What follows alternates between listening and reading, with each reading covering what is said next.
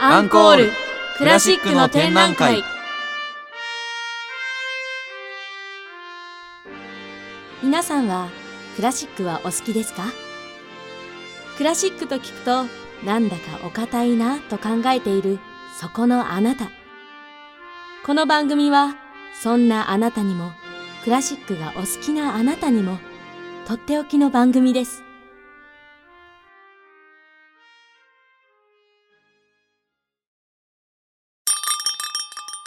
いらっしゃいませ。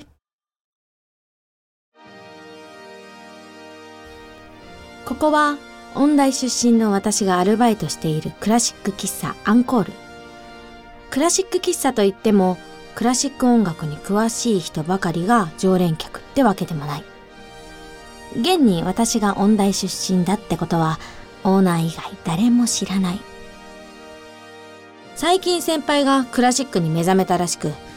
バイト中豆知識をずっと話してて、ああ、まるで絵を見ているようだ。なんて壮大なもんなんだろう。イマジネーションが膨らむよ。明けましておめでとうございます。いやあ、萌ちゃん、見てごらん、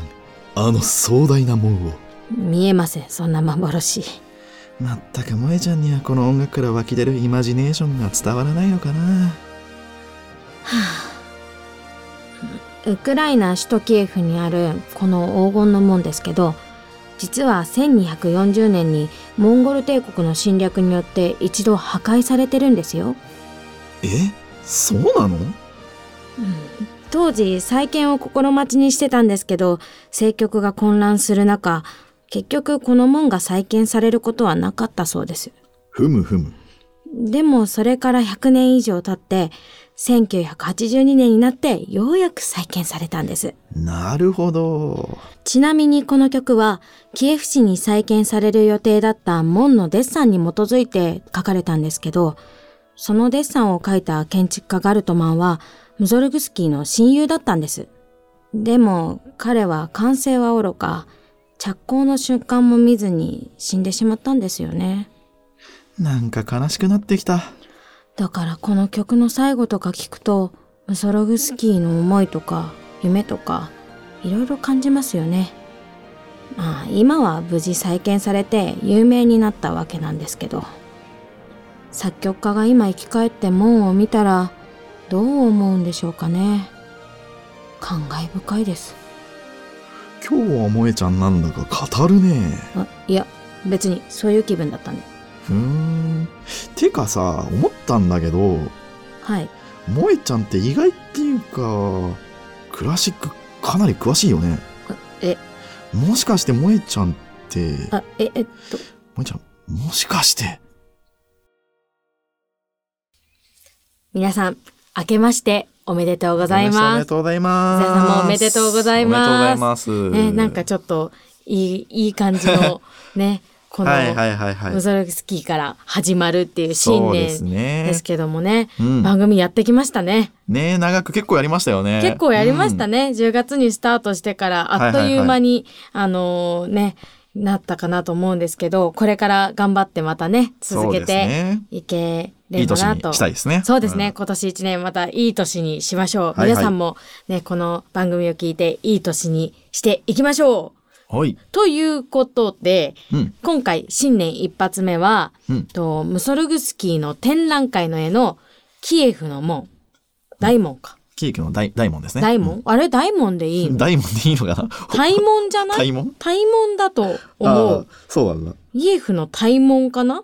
大門だとなんか私そうこれ調べたんですけど、はいはいはい、大門なのか大門なのか分かんなくて、大門だと浜松町にあるところになっちゃうんですって、はいはいはい、大門だけど、うん、多分大門、うんうん、キエフの大門ですね。なるほど、うん、じゃあ今回はキエフの大門を特集したいと思いますが、はい、ちなみに内田さん、うん、ムソルグスキーとかって聞きます？ムソルグスキー自体を聞くことは実はそんなに僕はないかもしれないですよね。まあ、なかなかね、うん、この展覧会の絵っていう作品が結構有名なので、うんはいはいはい、展覧会の絵で知ってる方っていうのは多いかなと思うんですけど、うんまあ、ロシアの作曲家なので、まあ最近いろいろ情報がねいっぱい出てくるようになったかなと思います、うん、まずムソログスキーについてちょっと説明しますね。はい、お願いします。ムソログスキーはモデスト・ペトローヴィチ・ムソルグスキー。言えた。言いにくい。言えたぞ。ロシア語の名前って難しいんだよね。そうですよね。この人の名前すごい。そう。ロシア語の名前はやっぱ特に難しい、うん、ですが、えっと、本名はこんだけ長いんですが、はい、せんはっぴゃくさんじゅうきゅうねんからせんはっぴゃくはちじゅういちねんに生きていたロシアの作曲家ですね。うん、ちなみに、ロシアごにん組という、あのー、団体の一人でもあるんですけど、はいはいはいうん、ちなみにロシアごにん組って知ってます？まあ多分ほとんどの人知らないか。名前は聞いたことあるんですけど、なんかごにん組でいろいろなんか芸術とか、なんかいろんなことをやってたんですよね。そうですね。うん、まあこのちょっと風刺的に書いた曲とかを結構、うん、あの取り上げて、まあ民主主義的なまあその総合芸術ですね、はいはいはい、をまあ目指したその集団ではあるんですけど、うん、ごにん組一応名前を言うとミリー・バラキレフ、ミリー・バラキレフ、はい、チェーザリ・キュイ、チェーザリ・キュイ、モデスト・ムソログスキー、はい、これがムソログスキーですね。そうですね。アレクサンドル・ボルディン、ボロディン、うん、でニコライ・リムスキー・コルサコフ。おお、言いにくい。全部言えた。全部言えた。そ、その子のね、ごにんで、はいはいはい、あの、構成された、あの、はい、ロシアごにん組という中に、ムソルグスキーは入ってたんですけど、ちょうどこのムソルグスキーが、あの、生きていたせんはっぴゃくろくじゅうねんだいは、あの、バラキレフは、あの、ピアノの名手としてすごく有名だったんですが、はいはいはい、まあ、よにんはアマチュアだとされていたんですね。それはムソルグスキーもなんですけどね。はいはいはい、あの、と言われていて、まあ、これ、どんどんどんどん時が経つにつれて、有名になっていくっていう、うん、まあ、その、そんなね、ちょっと国民学派の、まあ、作曲家に分類されていたムソルグスキーなんですけども、はい、まあ、やっぱり極めて有名な曲で言うと、この展覧会の絵。うんがすごく有名ですよね。うん、ちなみにそうですね。内田さんは展覧会の絵は聞いたことはあります？うん、あ、ありますあります。まあ、僕はあのちょっとえっと後の名盤コーナーでもえっと言おうと思ってるんですけど、うんうんうん、あの入りがちょっと違くって、あの イーエルピー っていうあのプログレッシブバンド、あのEmerson レイカンドパーマですね、うんうん、が、えっと、全編こうやってるんですよね、うん、あとメタルバンドのメコンデルタっていう人たちも全曲やってるっていうので、うん、であのすごい難しい曲っていうイメージがあって、でそれをあえてそういうのでやってるっていうプログレバンドが好んでやってるっていうので、うん、えー、そんなのがあるんだって言って聞いたのが初めてなんですよ、うん、でそこから実際に聞いてみて、あ、なんか、なんか聞いたことある、テレビでもなんか流れてるみたいなので、うん、まあどっかしらで聞いたことがあったんでしょうかね、うんうん、で、あ、こういう、これが展覧会の絵なんだみたいな感じで、えー、認識しましたね。まあ、うん、展覧会の絵ってね、人それぞれその聞いたそのことのあるきっかけっていうのが、うん、まあ異なってくるかなと思うんですけど、はいはいはい、内田さんはねそういうバンドがやっていたからっていうのがあると思うんですが、そうですね、うん、私はですね、あの小学校の時に管弦楽部でユーフォニアムっていう楽器をやっていたんです、はいはい、で今ちょっとね漫画とかアニメとかで有名になった楽器ではあるかなと思うんですけど、うん、チューバっていう楽器のちょっと小さめな楽器なんですけど、うん、その ユーフォ がオーケストラにはない楽器なんですよ。そうですね、吹奏楽ですよね、あれは。吹奏楽とマーチングとかにしかない楽器で、うん、その楽器が唯一オケで使われているのが、まあ、この展覧会の絵だったっていうのがあって、うん、私は展覧会の絵を聞くようになったんですね。なるほど。ちなみにこの展覧会の絵はムソログスキーがさんじゅうごさいの時にあの作曲したんですけど、もともとはピアノの組曲だったんです。もともとそうオーケストラの曲じゃなくて、うん、ピアノのためにあの作曲した組曲なんですけど、うん、まあ、この な, なぜ展覧会の絵という、まあ、名前がついたかっていうと、まあ、そのムソログスキーがその活躍していた時に友人のファルトマンっていう、うん、あの、まあ、画家がいたんですけど、うん、まあ、そのさんじゅうきゅうさいで亡くなったんですね、その画家が。はいはい、で、友人だったんですが、まあ、急死してしまったので、ムソログスキーが結構ショックを受けてたらしいんです。うん、で、その遺作展っていうので、あの、展覧会があって、で、はいはい、それでじゅうまい展示されたその絵に印象を受けて、うん、まあ、遺作展で大きなインスピレーションを受けて、うん、あのさんしゅうかんでこの作品をピアノ曲として完成させたっって言われてるんですよね。そんなに刺激的だったんですかね。多分まあなんかその友人の死とか、うん、そういうこともあったんだと思いますね。その当時の、うん、まあこの友人の死だったり、あとはこの思いだったりとかっていうのがあって、多分そこであの彼がインスピレーションを受けて書いたんですかね。うん、なんかいろんなこう思いが巡らされてる曲だなっていうのはすごく感じるんですけど。そうですよね。こう組曲としてなんかなってて、うん、で一曲一曲がそのじゅうまいの絵の題, 題名がついてるんですよね、うん、でその間にプロムナードみたいなのが毎回毎回挟まれるんですけど、うんまあ、プロムナードあの一番最初に、まあ、この番組の冒頭の曲もプロムナード の, あの曲なんですけれど、うんまあ、これ有名な曲でこれがあのちょっと変わってるんですよね、うん、表紙がよんぶんのごとよんぶんのろくを繰り返すんですよ、うん、タタタタタタタタタタタタタなんですけど いちにさんしご いちにさんしごろく のやつを繰り返しやるんですよね、うんうん、でこれは場面が切り替わるっていうこういう意味合いなんですよ、うんうんうん、でこれがこうプロムナードを挟んだ後に次の、えー、曲になってでまたプロムナードを挟んでっていうなんかちょっと変わった構成になってるんですけど、うん、これなんでかっていうと展示会を見た時のムソルグスキーのこの心情とかを表してるっていうふうによく言われますよね、うん、でよんぶんのごで、えー、いちまいめを見てよんぶんのろくで次のやつを見てるっていうそういう切り替わりを心情として、うん、あの表してると、うん、だからいろいろな場面が切り替わって違う印象になってっていう感じになる。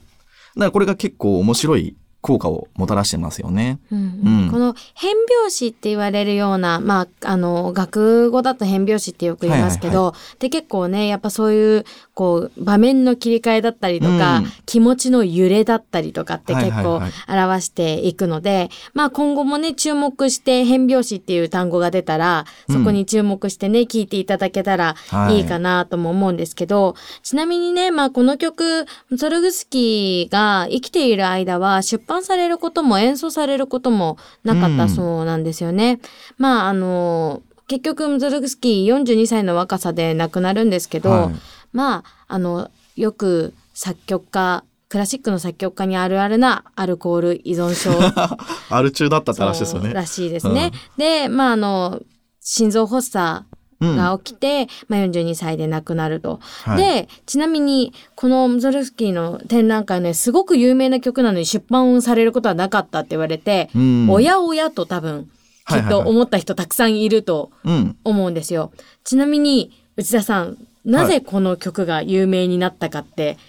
ご存知ですか、はい、なんでかはあんま分かんないですね。ただなんかあの、うん、後々にいろんな人が編曲したかしてるじゃないですか、うん、そうですね。それによって有名になったっていうのはなんか聞いたことありますよね。そうその、うん、まあ、えっと、ムソルグスキーが亡くなった後に、うん、とリムスキー・コルサコフですね、うんうん、ロシアごにん組の一人なんですけど、はいはい、まあ改訂して、まあ、いろいろ書き加えたりとかして、うんせんはっぴゃくはちじゅうろくねんだからムソルグスキーが亡くなってごねんごですかね、はい、ごねんごに出版されたんですけど、うんまあ、ちょっとオリジナル版と違って結構あのいろいろ編曲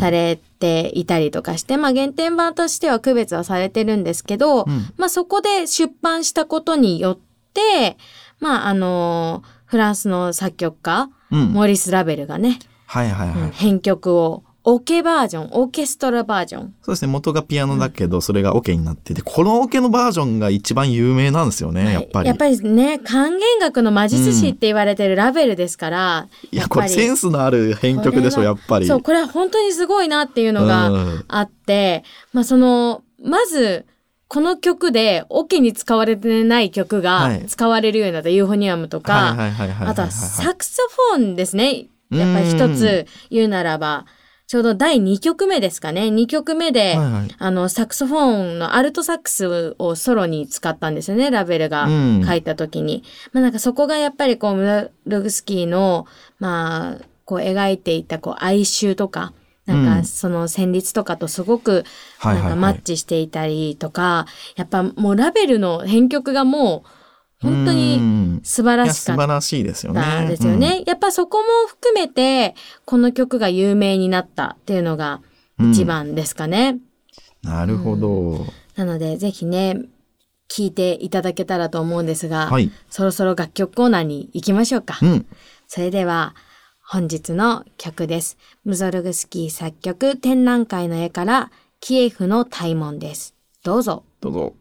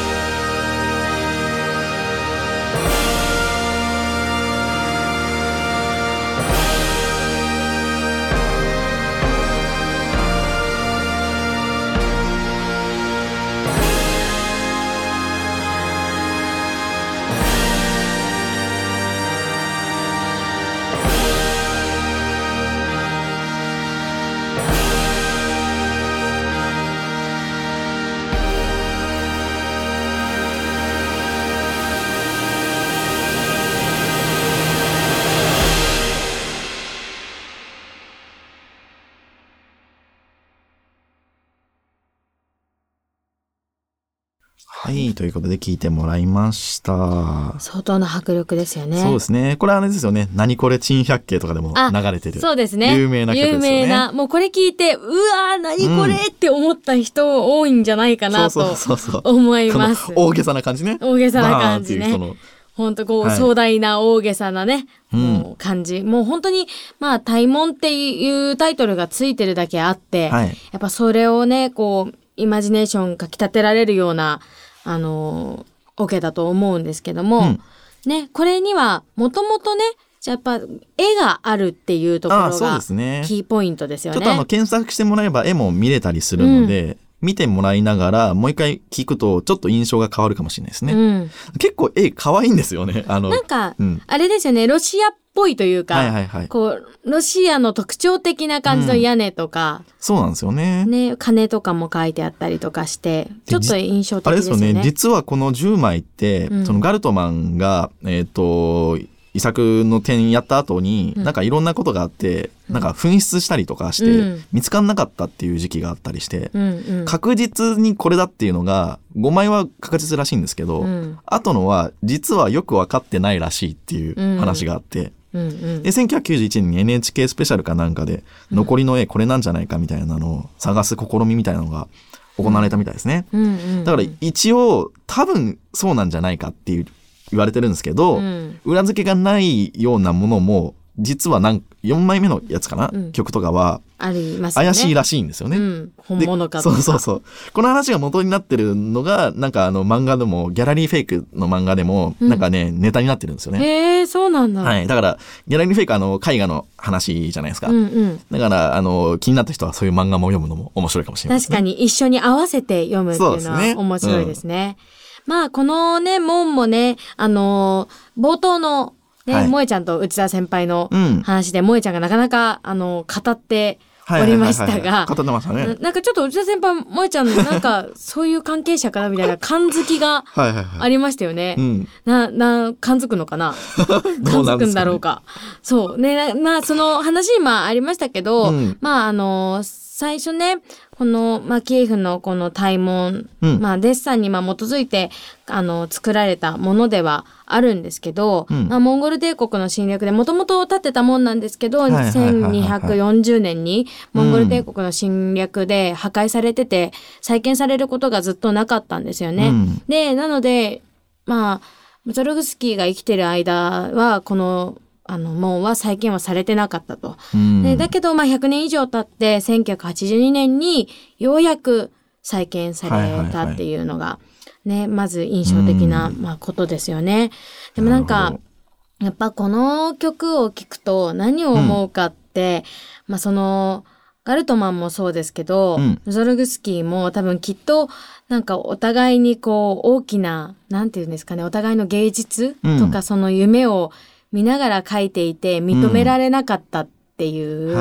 共通点、うんはいはいはい、まあ特にその当時のロシアだったりその当時のあの政権的なところも含めて、うん、なかなか芸術が認められなかったっていうその共通点だとか、うん、あとはまあ親友のガルトマンが叶えられなかった夢をこの曲の中でムツォルグスキーが作り上げたっていうのが、うん、やっぱなんかちょっとこう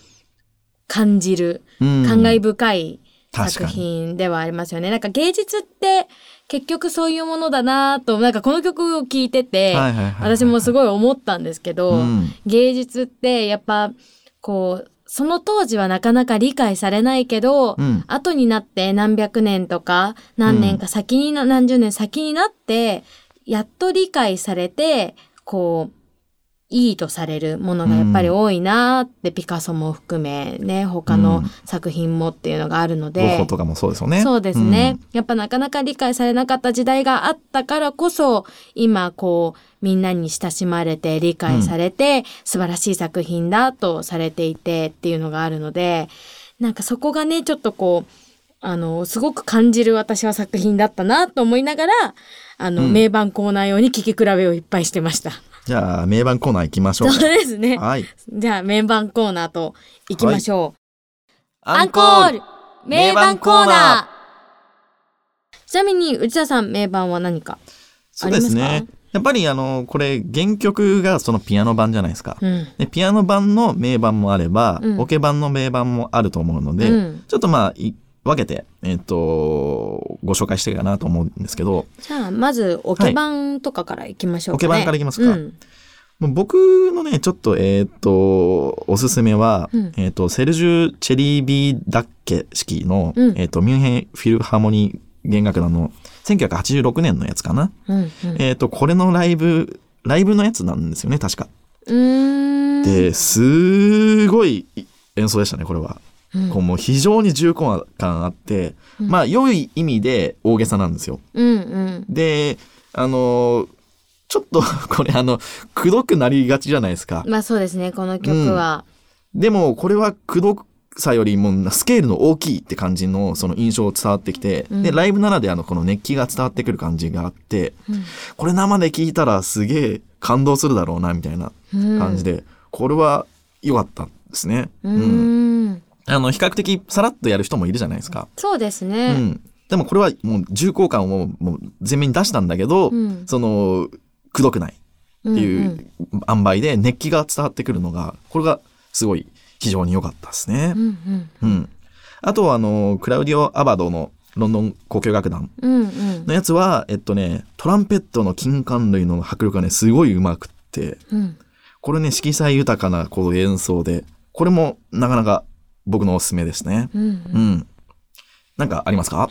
えっとですね、私はベルリンフィルとサイモン・ラトルのやつ、うん、にせんななねんの録音のやつなんですけど、最近のですね。そう割とねこれはさらっとしてるんですよね。あなんかこうちょっと過度な演出があんまりないというか、うん、こう押し込みすぎない感じ、うんうん、なんかあのベルリンフィル他にもカラヤンとかともやってて、あ、はい、やってますね。あの、まあ、カラヤンレガートとかもすごくいい感じに聞くけるものもあるんですけど、うん、割とねやっぱこの自然な感じというかさらっとこう押し売り感がないとラトルのやつは私は結構好きだったんですよね。まあムゾルグスキーのこのちょっとこうなんて言ったらいいんですかね、こう土臭さっていうか悪の強さみたいなのはあんまり感じないから、はいはいはい、そういうのが好きなちょっとこう個性的な感じなのが好きな人にはちょっと物足りないかもしれない。あ、さらっといっちゃう、うん、さらっとも過度な演出がないので、うん、ただ音の運びをすごく楽しめるんで、うん、もう自然に一音一音楽しむ、そのオケのハーモニーとかを楽しむっていう、うん、このラベルのあの編曲したものを楽しむって思ったらすごくいいのかなっていうのはありましたね。そうですね確かに、うんうん、やっぱそのまあ編曲されてるっていうのがあるんで、うん、そのまあピアノの元々のバージョンをその編曲して、うん、こう管弦楽の魔術師のラベルが編曲したその音の運びの感じとかだけを聞きたかったらやっぱこのベルリンフィルトのにせんななねんのやつはすごくいいかなと思います。ベルリンフィルもね結構この、うん、ねあの曲はよくやってるので、なるほどね、なんかいろいろベルリンフィルだけで聴き比べるのもいいかなっていうのと、またこれもあともう一個有名な、うん、あの管弦楽団なんですけどウィーンフィルトやってるワレリー・ゲルギエフ、ああ聞きましたこれも、うん、やっぱムゾルグスキーらしいですよね。らしいですね、うん、これはもう本当に定番的な感じ、うんまあ、もちろんウィーンフィルなんですっごい洗練されてるんですよ音も響きも、うん、だけどゲルギエフがこうムゾルグスキーらしいものをこう、うん、プラスエッセンスで持ってくるっていうかこう荒々しい響きとか、はいはいはいはい、まあ強すぎない癖っていうのもいいかなと思いますね、うん、なんかだからといってあんまり癖が ひゃくパーセント ブワって出てくるような感じではないうんうんまあ、若干大味な感じはありますけど、ねまあ、結構このやつね打楽器がうまかったですね。いやウィーンうまいですよね、うん、やっぱもう、ま、ウィーンはもう全体的に楽器がうまいから、うん、やっぱすごくこう聞いてるにせんねんの録音かなにせんねんの録音なんですけど、うん、これもまた新しめ、まあ、にせんねん入ったら新しめっていうのが、まあそうですね、まあ、にせんねんでももうにじゅうねんまえなんですけどね、うん、もう、もうにじゅうねんまえかと思うんですけどでも新しいですよねこれ ね, ね本当にそうせんきゅうひゃくにじゅうねんとかの聞きれますからねなかなかねだからやっぱそういう感じのも含めるとやっぱ音もねいいですし、うん、すごくいいアルバムだなと思って私はこのウィーンとベルリンのこのまああの世界のね、うん、トップクラスのあの管弦楽団というかオケですから、はいはい、このふたつ聞いてもらえればすごく聞き比べは面白いんじゃないかな、ね、と思ってこの名盤はこのふたつにしてましたね、うん、なるほど、うん、あとはそうですね、僕聞いたのはトゥガン・ソヒエフっていう人のやつ、うん、これはテンポ的にはね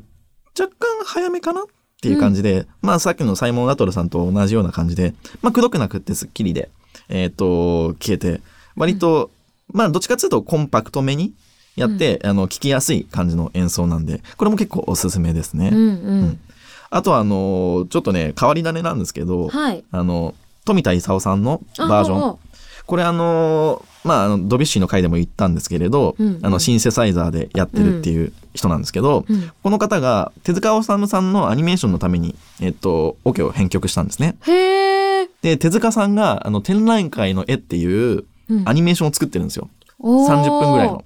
えちょっと見たいそれ。でこれがえっともともとラベル編曲のやつの、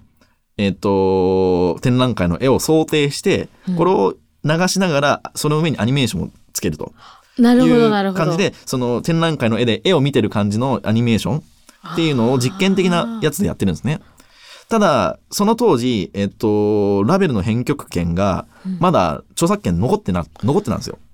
きゅうじゅうはちねんまでかな、せんきゅうひゃくきゅうじゅうはちねんまで残っちゃってたので、はいはいはい、で本当はラベルの編曲のを使いたかったんだけど、うん、あの使うんだったらこんだけの金よこせっていうふうに結構莫大な料金を請求されたらしいんですよ。なかなかねその、はい、その当時は特にね高いですよね。そうなんですよ。で、うん、これはお金かかるってなってあの急遽この富田勲さんに、うん、じゃあこの展覧会の絵自体は著作権がもう切れてるので編曲してもらうっていうんだったらお金かかんないんじゃないか、まあ編曲代という感じで、うん、っていうので富田さんにそっちの方が安いからってことですよね、はい、でこれは冒頭がちょっとシンセを入ったりしてで OK のバージョンやってて、うん、あの自身でやられてるシンセバージョンじゃとはまたちょっと違くってうーんこれもねあのあの手塚さんの公式の YouTube チャンネルがあるんですけど、うん、手塚プロダクション公式チャンネルかな、うんうん、そこであの展覧会の絵見れるんですよ。えー、ちょっと見よう。でまあ、一応さんぷんぐらいなんであのそれ以上はあの見れないんですけれど、うんまあ、サンプルとして見れるというので、うん、これねちょっと本編全部見てみたいんですよね。僕結構可愛かったんで、えー、ちょっと見たいそれは。手塚さんの好きなんでね、うんまあ、富田さんのやつも結構やっぱりいいですね。この方、うん、あのあのなんだっけ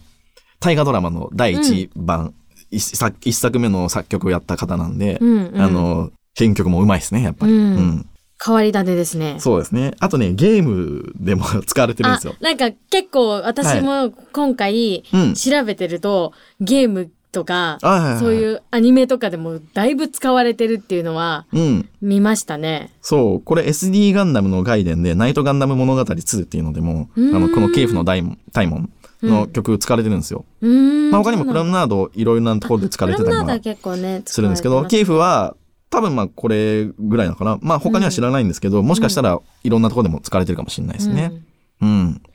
結構やっぱね絵をこうモチーフにしてるから、はい、こう使われやすいんですかね。あそうかもしれないですね、うん、あとやっぱこの、そのテレビとかでもそうですけど、うん、やっぱなんか使われやすいのかなっていうのはふと思いますね、うん、ちなみにこれ原曲がピアノ版なんですけど、うんはいはいはい、ピアノ版とかはどうですか。ピアノ版はねそんなに僕もあんまたくさん聞いてないんですけど、うん、ちょアシュケナージュさんとリヒテルさんの聞いたんですけど、うん、アシュケナージュは、うん、アシュケナージュはまあ綺麗でさすがですね、うんうん、聞きやすい、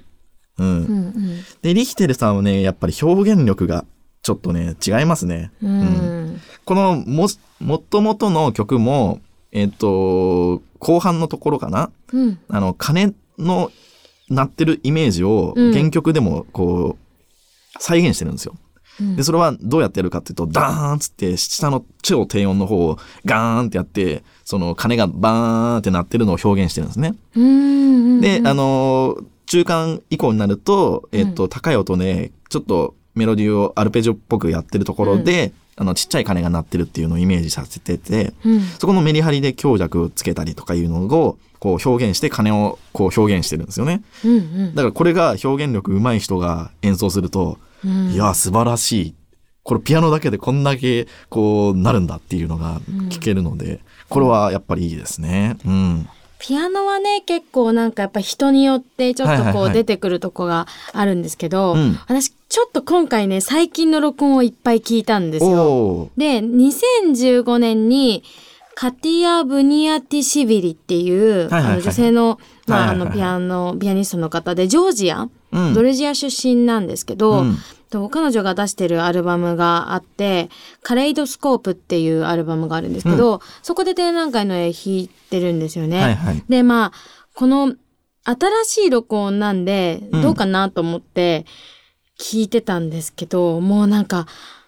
独創性がすごいというか、あなんかまあちょっと好みは本当に分かれるかもしれない。彼女はなんかあの情念ちょっと感じますよね、うん、ちょっと何か感じるものありますよね。そうなんかそういうなんかなんかまあ独自のイマジネーションって言ったらいいのかな、うん、なんかこんな感じ、はいはい、そのイマジネーションにあふれてる演奏なんですけど、その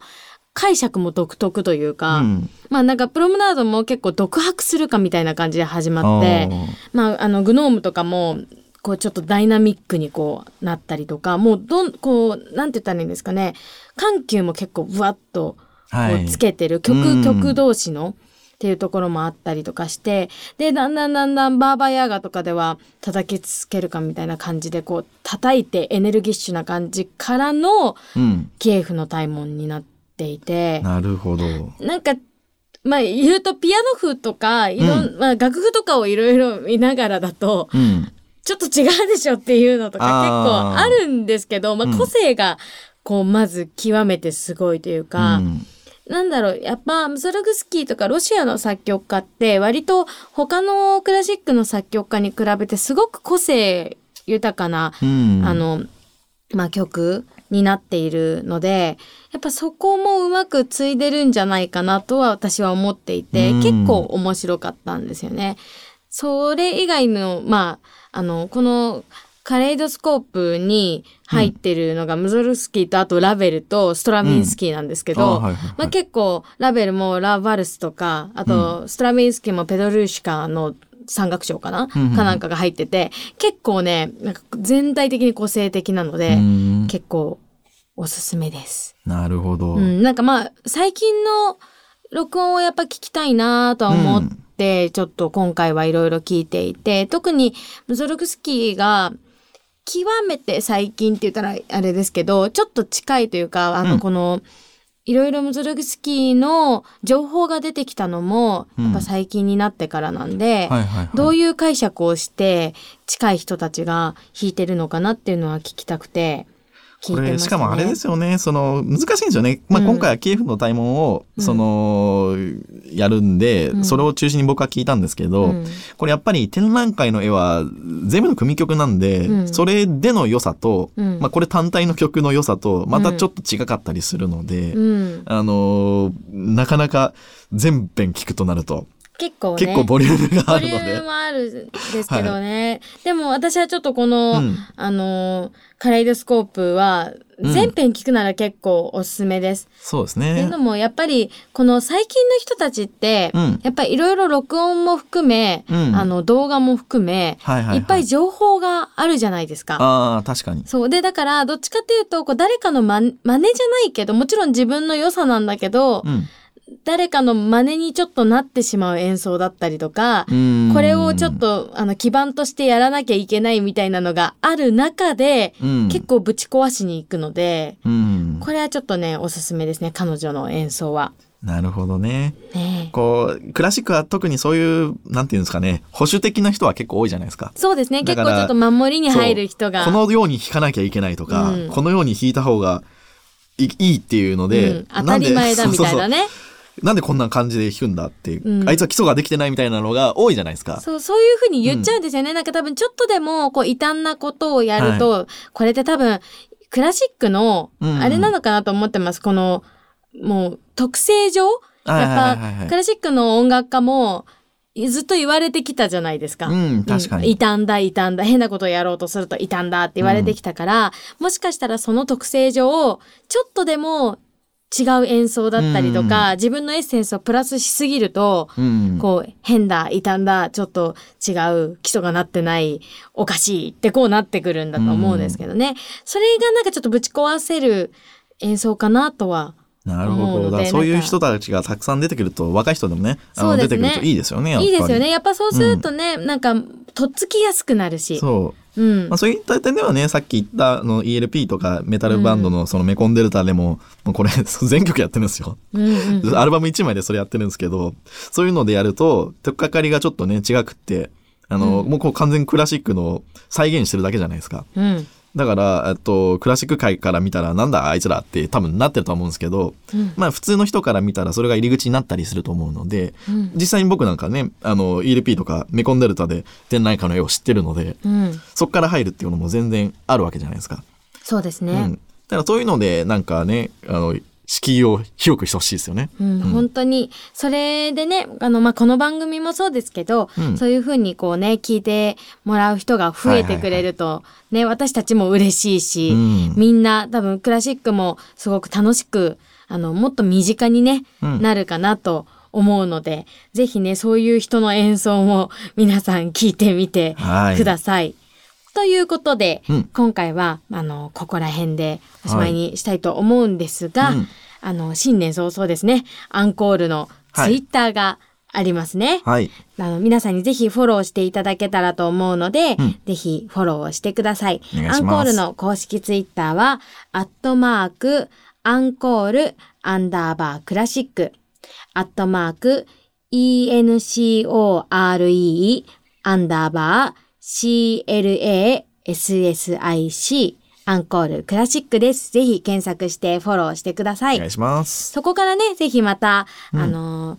ディーエム だったりとか、うん、あの質問だったりとかもぜひお待ちしてますので、はいね、ぜひいろいろ情報をチェックしていただけたらと思います。今年も頑張ります。今年も頑張ります。今年もよろしくお願いいたします。 お願いします。それでは本日の放送ここまでです、はい、パーソナリティは岩井萌と内田でした。ブラビー、さようなら。